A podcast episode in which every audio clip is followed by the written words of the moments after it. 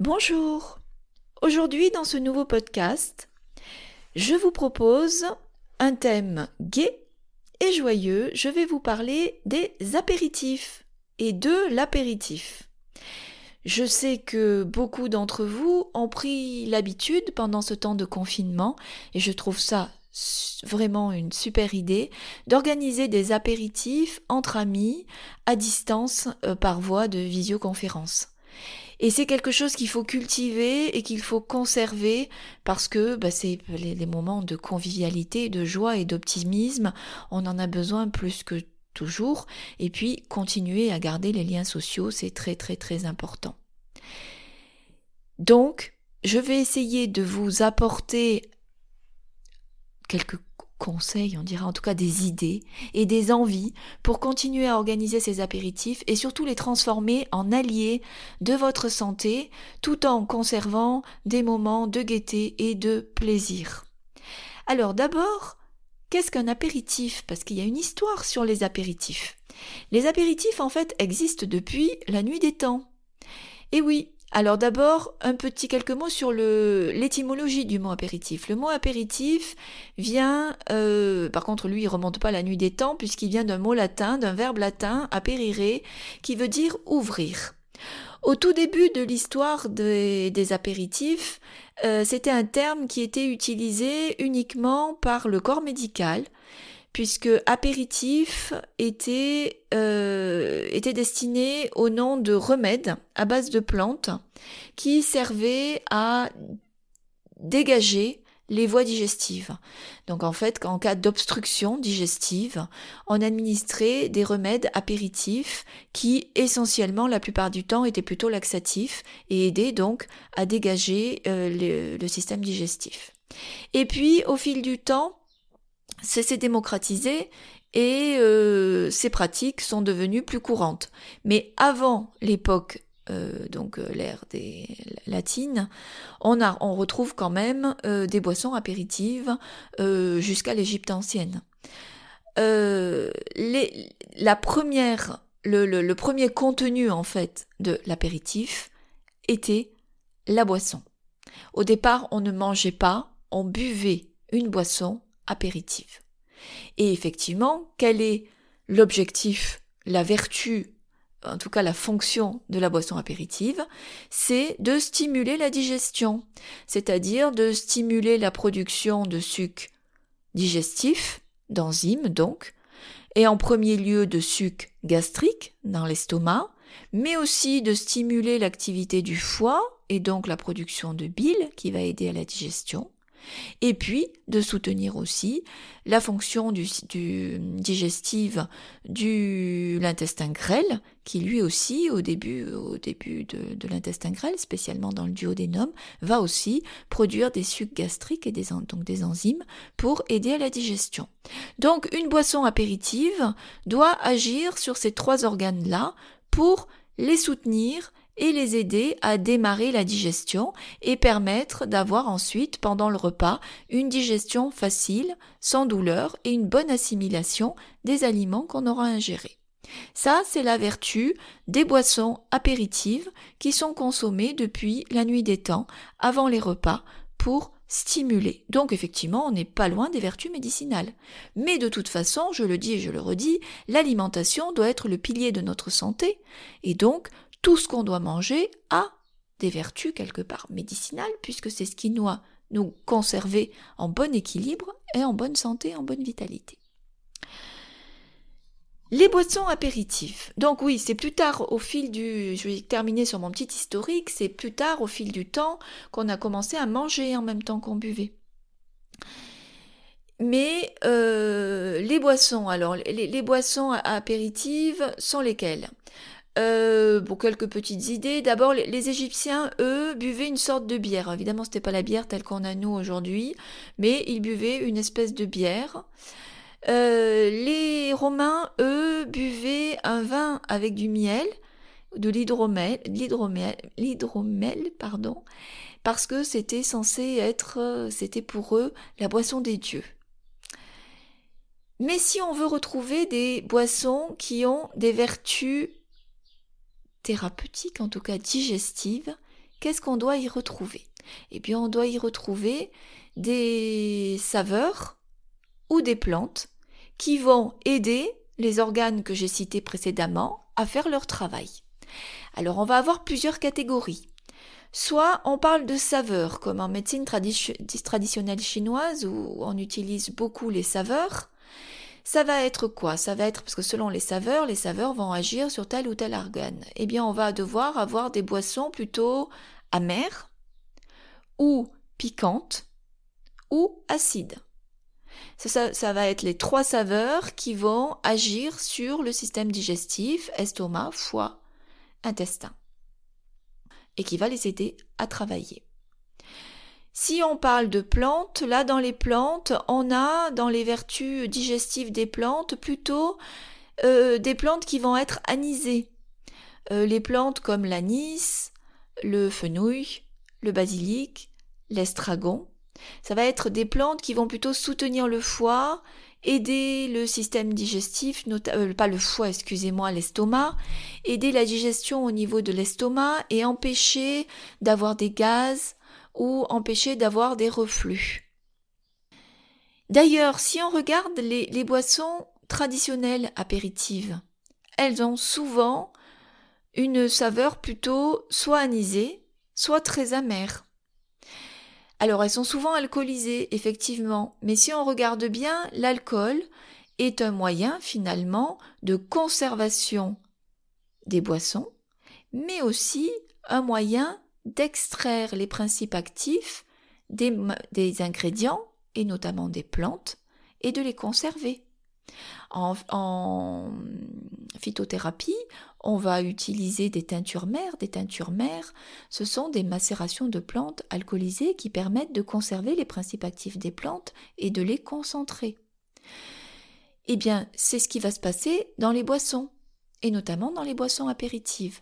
Donc l'alcool, oui, c'est un toxique l'alcool, puisque l'alcool ne sert à rien dans l'organisme, il doit être éliminé, il perturbe, et il donne du travail au foie pour être éliminé. Donc l'alcool en grosse quantité, non, mais l'alcool utilisé comme un solvant et comme un, un élément de transfert en fait et de conservation, oui, c'est quelque chose d'utile. Donc, boire un verre de boisson alcoolisée, si c'est une bonne boisson alcoolisée qui a une vraie vertu apéritive en, en apéritif, non, ça n'est pas forcément nocif, à condition que ça soit un verre, que ça ne soit pas quatre ou cinq verres et que ça ne soit pas systématiquement tous les jours. Parce que sinon, effectivement, là, on va avoir des perturbations digestives, notamment au niveau du foie. Mais par exemple, si on parle de euh, prendre euh, un verre de vin rouge, le vin rouge n'est pas forcément euh, n'a pas forcément de vertu apéritif en tant que tel, mais c'est plutôt un antioxydant. Mais par contre, prendre son vin, boire son verre de vin au moment de l'apéritif plutôt que pendant le repas, l'alcool va être beaucoup mieux géré par l'organisme, beaucoup mieux éliminé et beaucoup moins nocif. Donc prendre un petit verre alcoolisé en apéritif, c'est le moins mauvais moment pour gérer et éliminer l'alcool, à la condition de ne pas en rajouter avec des aliments toxique. Si on accompagne ça de gras cuits, frits, euh, de trop de sel, ou qu'on mélange beaucoup de sucré salé, là où qu'on mange beaucoup de produits transformés, là on va avoir un ajout d'éléments de, toxiques, parce que finalement ce ne sont pas des aliments du coup, ça va être des produits alimentaires, mais qui contiennent beaucoup de toxiques, et là on va donner beaucoup de travail d'élimination des toxiques à notre organisme, en plus de l'alcool, et là on complexifie tout, et là du coup, pour le coup, l'apéritif devient quelque chose de nocif. Donc les cacahuètes grillées, les amandes grillées, les biscuits apéritifs, les chips, euh, les tapas frits, eh ça on est dans le domaine des toxiques. Alors de temps en temps à petite quantité si vraiment on adore ça, mais le moins souvent possible. On n'est plus du tout dans quelque chose de bon pour l'organisme. Ça n'apporte rien à part des, éléments toxiques à éliminer. Mais on peut se faire des apéritifs sains et joyeux et gais avec des choses qui sont bonnes pour la santé, on va le voir. Donc pour continuer sur les boissons, un petit peu d'alcool, c'est pas forcément problématique à condition que ça soit des, boissons traditionnelles qui aient vraiment une vertu apéritive. Dans les boissons traditionnelles, on a quoi? Eh bien, on a, on a d'abord, bah, dans les, on a parlé de saveurs anisées, on va avoir les boissons anisées, le pastis par exemple. Alors évidemment, le pastis industriel tel qu'il est fabriqué aujourd'hui, je ne suis pas sûre qu'il soit réellement très bon pour la santé. Mais si vous trouvez des pastis traditionnels, je sais qu'il y en a artisanaux et notamment à base de plantes. Euh, il y en a qui sont produits par exemple en Savoie, euh, je pense dans beaucoup de régions. Là, on est dans des boissons qui sont beaucoup plus saines et qui peuvent faire un bon apéritif. Il y a des boissons, il existe ce genre de boissons de tradition dans tous les pays. Hein. Je sais, en Grèce, il y a une boisson dont j'ai oublié le nom. L'ouzoud, je crois. Ou peut-être pas, je sais plus. Qui est, qui est très anisée et qui du coup est un bon apéritif. Après, il va y avoir la saveur amère. Beaucoup, beaucoup de boissons euh, apéritifs sont amères et de tradition étaient amères. Avant, on appréciait beaucoup mieux la saveur amère.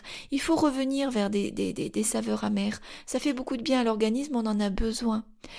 Euh, il y avait la Suze, la Suze qui est produite à base, normalement au départ avec uniquement de la racine de gentiane jaune.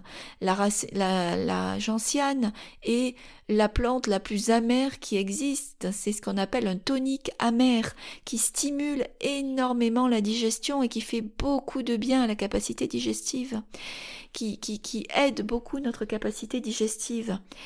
Bon, aujourd'hui, la Suze produite en usine par Pernod Ricard, je ne sais pas si elle contient beaucoup de, racines de gentiane jaune, mais en tout cas, au départ, c'est une excellente boisson apéritive.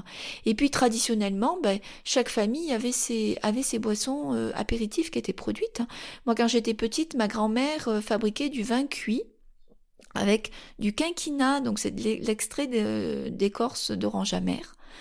Euh, mon grand-père était d'origine italienne et je sais que bah, souvent il rapportait d'Italie du vermouth, c'est aussi très sec et très amer. Euh, une boisson rouge, je ne sais plus ce que c'était, je ne sais plus comment ça s'appelait, mais c'était très très amer aussi. Euh, et bah, toute la famille buvait à l'apéritif des boissons amères.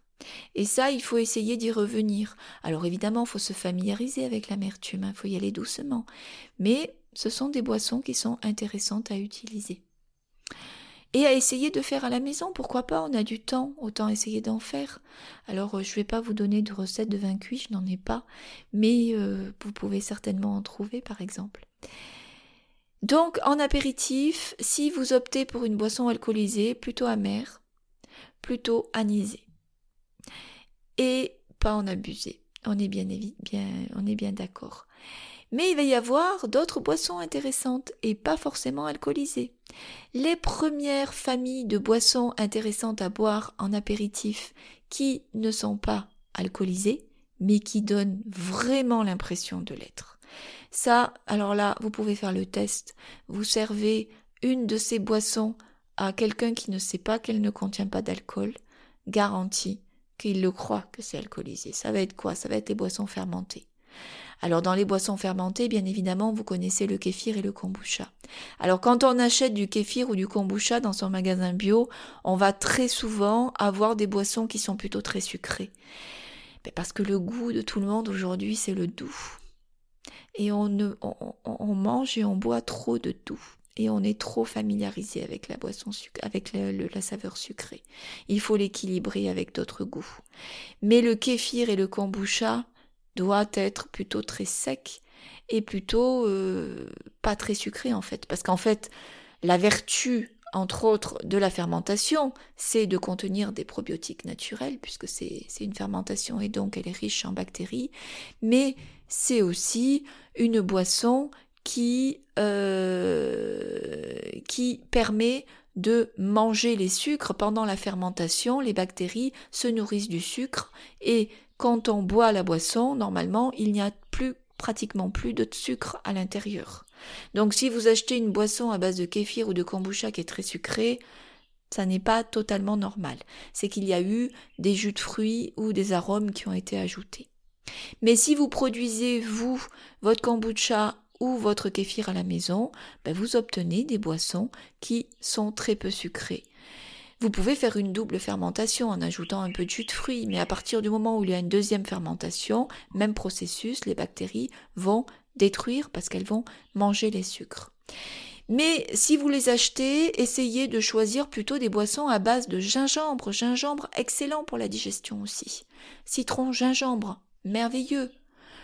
Euh, ou un petit peu de menthe par exemple. Là, ça va être, ça va être euh, des, des plantes qui sont très très bonnes pour stimuler le système digestif. Et puis une petite recette là que vous allez trouver en fiche sur le site.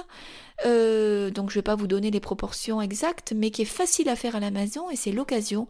Et là qui peut bluffer vraiment tout le monde. Euh, j'en ai fait beaucoup cet été, on en a fait goûter beaucoup, j'en fais beaucoup dans mes stages et notamment dans les, dans les ateliers sur la fermentation aussi. Ça, tout le monde l'adopte très vite. Et alors, toute personne qui goûte cette boisson ne sait pas qu'elle ne contient pas d'alcool du tout et adore cette boisson-là.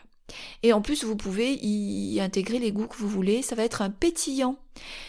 Un pétillant sans alcool, mais c'est une fermentation qui est démarrée avec du vinaigre de cidre, de l'eau, du sucre, des agrumes, et puis vous ajoutez les plantes de votre choix. Alors ça peut être des saveurs anisées, vous pouvez utiliser de l'estragon, vous pouvez utiliser de l'anis, du basilic, mais vous pouvez aussi bien utiliser du romarin, du thym, de la menthe, toutes les plantes que vous voulez, vous pouvez faire des petits mélanges et vous obtenez une boisson vraiment en quatre jours, très très simple à faire fermenter à la maison et très agréable à boire, qui se conserve au frais pendant une quinzaine de jours sans problème. Et c'est une chouette chouette boisson. Donc ça, vous trouverez la fiche sur le site dont on vous joindra le lien et je vous invite à la tester. Et ça, ça fait des chouettes apéritifs. Et même les enfants peuvent les boire s'ils veulent. Et puis bah, pour les boissons, pour les enfants, si c'est un peu trop, spécial comme goût, vous pouvez ajouter un petit peu de jus de fruits au moment de le boire. Voilà, donc là je crois que j'ai fait le tour des boissons euh, pour l'apéritif, mais c'est déjà pas mal. Alors évitez bien sûr les jus de fruits, oui. Essayez plutôt, oui, parce que les jus de fruits, en fait, quand on arrive à l'apéritif, on est normalement à jeun quand même, hein, on n'a pas mangé beaucoup avant. Et le jus de fruits, eh ben, c'est une, comme toutes les boissons, il n'y a pas de digestion, il n'y a pas de travail digestif, puisque c'est que du liquide, ça passe directement, très rapidement dans le sang. Et si vous buvez du jus de fruits, ben là, vous avez un shoot de sucre qui arrive dans le sang. Donc, c'est pas très bon. Par contre, si c'est plutôt des fruits, donc si pour les enfants vous voulez préparer des fruits, à ce moment-là, des, faites des smoothies. On en reparlera des smoothies dans d'autres podcasts. Donc vous mixez les fruits avec un peu d'eau ou avec un lait végétal, et là vous faites des boissons onctueuses qui contiennent les fibres. Et là on a un travail de digestion, et du coup euh, l'assimilation des sucres est totalement différente parce qu'on digère avant. Vous pouvez d'ailleurs mixer des fruits avec des légumes. Et pour les enfants, c'est très sain et on peut avoir des goûts très sympas. Mais ça, on en reparlera dans un autre podcast. Là, on va passer à qu'est-ce qu'on mange en même temps qu'on boit. D'abord, qu'est-ce qu'on essaie d'éviter? On l'a déjà vu. Tout ce qui est sucré, gras industriel. Alors, par contre, excusez-moi, euh, les gras crus, excellent pour la santé. Parce que les gras crus, eux, sont utiles pour l'organisme, ils s'assimilent très bien, ils ne donnent pas de déchets et ils ne font pas grossir contrairement à ce qu'on peut penser et ils protègent notre organisme et c'est une excellente source de vitalité parce que c'est une très bonne réserve d'énergie, meilleure que les sucres. Alors gras cru, eh bien on va avoir d'abord tous les oléagineux, amandes, noix, noisettes, graines, à condition qu'elles soient crues, pas grillées et pas salées. Alors les, noix de cajou, elles, elles prêtent un peu plus à confusion parce qu'elles sont forcément commercialisées cuites. Les noix de cajou crues sont toxiques. Elles sont forcément cuites avant d'être vendues. Donc euh, il y a deux modes pour les deux façons de les faire cuire. Soit elles sont cuites à la vapeur, donc dans ce cas c'est un moindre mal effectivement. Soit elles sont grillées. Et là grillées c'est beaucoup moins bien. Mais bon, un petit peu de noix de cajou, mais surtout des amandes, des noisettes, pourquoi pas un peu des cacahuètes, à condition de les acheter avec la coque et de les casser vous, comme ça vous êtes sûr qu'elles ne sont pas grillées n'importe comment. Euh, des petites graines, graines de tournesol, euh, graines de sésame. Et puis euh, les olives, une merveille pour l'apéritif, les olives, une merveille pour la santé. Les olives qu'on peut préparer, on peut les faire macérer dans un peu d'huile, avec de l'ail, avec des herbes. Et ça, c'est dans les olives, vous avez des, des acides gras qui sont hépatoprotecteurs, donc qui protègent le foie. Donc, une vraie merveille. L'huile d'olive et les olives, là, c'est vraiment des trésors pour la santé. Ensuite, qu'est-ce qu'on peut avoir pour l'apéritif? Eh bien, maintenant, on va parler de petites recettes sympas à faire. Bah, d'abord, vous avez le fameux guacamole. Le guacamole, là aussi, c'est du gras aussi, hein, l'avocat. Mais des bons gras. Et puis, faire du guacamole avec un peu d'huile, avec de l'huile, avec du citron, avec euh, un peu de piment. Là, c'est chouette. Ce qui va poser problème, c'est ce qu'on va tremper dedans. Essayez plutôt d'acheter des crackers à base de graines graines de lin, graines de sésame, graines de chia, euh, sans gluten bien évidemment, et là, ça sera bien meilleur. Plutôt que les chips ou autres euh, cochonneries qu'on peut tremper dans le, dans le guacamole. Et puis ensuite, il va y avoir des petites préparations rapides qu'on peut faire. Là, il fait très beau, vous pouvez prendre l'apéritif dans le jardin, au soleil. Il commence à faire bon, on a envie de s'exposer au soleil. Ben, ça va être le moment de, de petits aliments frais et gais. Alors pourquoi pas préparer des petites soupes à manger froides en petites verrines avec des mini brochettes sur des cure-dents de légumes ou avec des mini toasts sur vos crackers. Alors, qu'est-ce qu'on peut faire par exemple? Quelques idées de petites recettes gaies à préparer rapidement, c'est fait en 10 minutes. De la carotte avec un peu de lait de coco et un zeste d'orange. Vous faites juste cuire vos carottes avec un petit peu d'oignon et puis vous ajoutez en fin de cuisson un trait de crème de coco ou de lait de coco, un zeste d'orange, vous mixez le tout, vous remplissez des mini verres avec des mini pailles et vous faites des toutes petites brochettes de tomates avec. Merveille, tomate cerise. Vous pouvez faire une petite soupe de courgettes avec du basilic, apéritif le basilic, avec un petit peu d'ail ou un petit peu d'oignon. Si vous voulez que l'ail soit, si vous aimez l'ail très aillé, ben vous le mixez cru avec votre soupe. Et puis si vous digérez pas très bien l'ail, eh ben un petit truc, vous faites cuire vos gousses d'ail entières dans de l'eau bouillante, en chemise ou au four grillez et vous mixez avec votre soupe. Ça sera beaucoup plus doux et facile à digérer. Et puis vous pouvez accompagner cette petite soupe avec des petits crackers tostinés de fromage de chèvre frais. Vous pouvez faire des petites soupes de tomates, crues ou cuites. Tomates au basilic et au curry, très sympa. Avec un petit toast avec de la tapenade d'olive noire. Vous pouvez faire une soupe de tomates un peu plus originale, tomates euh, à la menthe, avec ajouter au dernier moment un peu d'huile de noix ou de noisette ou d'argan. Ça, c'est très très sympa. Et vous ajoutez au-dessus de votre petite verrine quelques petits dés crus de tomates fraîches. Et pourquoi pas de poivrons rouges. Vous pouvez aussi faire des petites verrines avec une préparation à base de fromage de chèvre ou de brebis fraîche, frais, et du fenouil.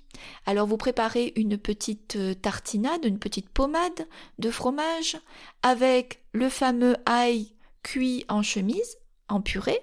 Vous écrasez à la fourchette, vous mélangez le tout, un petit peu d'huile d'olive, et puis du vinaigre de cidre, et de la ciboulette hachée tout finement. Vous faites cette petite, vous mélangez cette petite crème et puis vous en mettez une petite couche au fond de la verrine et vous ajoutez des, une, du fenouil émincé très très finement. Au-dessus, un petit filet de jus de citron, d'huile d'olive et vous avez une merveilleuse petite verrine pour l'apéritif. Et tout ça, ça peut faire aussi une chouette entrée. Ensuite, vous n'avez plus qu'un plat à manger pour votre repas du soir. Voilà toutes les idées que je voulais vous donner. J'espère que ça va vous en donner d'autres. N'hésitez pas à les partager, ça serait chouette. Si vous avez des nouvelles idées, si vous avez envie de vous enregistrer pour me dire voilà, moi je fais ça, on a fait ça, etc. Eh ben faites-le. Vous pouvez nous envoyer par mail vos enregistrements et puis on pourra. Moi j'aimerais beaucoup faire un petit podcast avec toutes vos propositions et vos témoignages. Ça serait chouette. Voilà, alors euh, vous pouvez trouver aussi d'autres recettes de, d'autres idées de recettes filmées sur ma chaîne YouTube. Euh, cuisine et santé, on va vous joindre le lien. J'ai fait l'année dernière quelques vidéos de recettes un peu plus, peut-être un peu plus élaborées, je ne sais plus, avec des légumes grillés, je crois, pour les apéritifs. Alors, amusez-vous bien, profitez-en pour essayer de cuisiner en famille, faites participer les enfants, préparez les, les apéritifs ensemble et passez des moments joyeux et gais et envoyez des bonnes ondes autour de vous. Et je vous dis à très vite pour la suite de ce programme.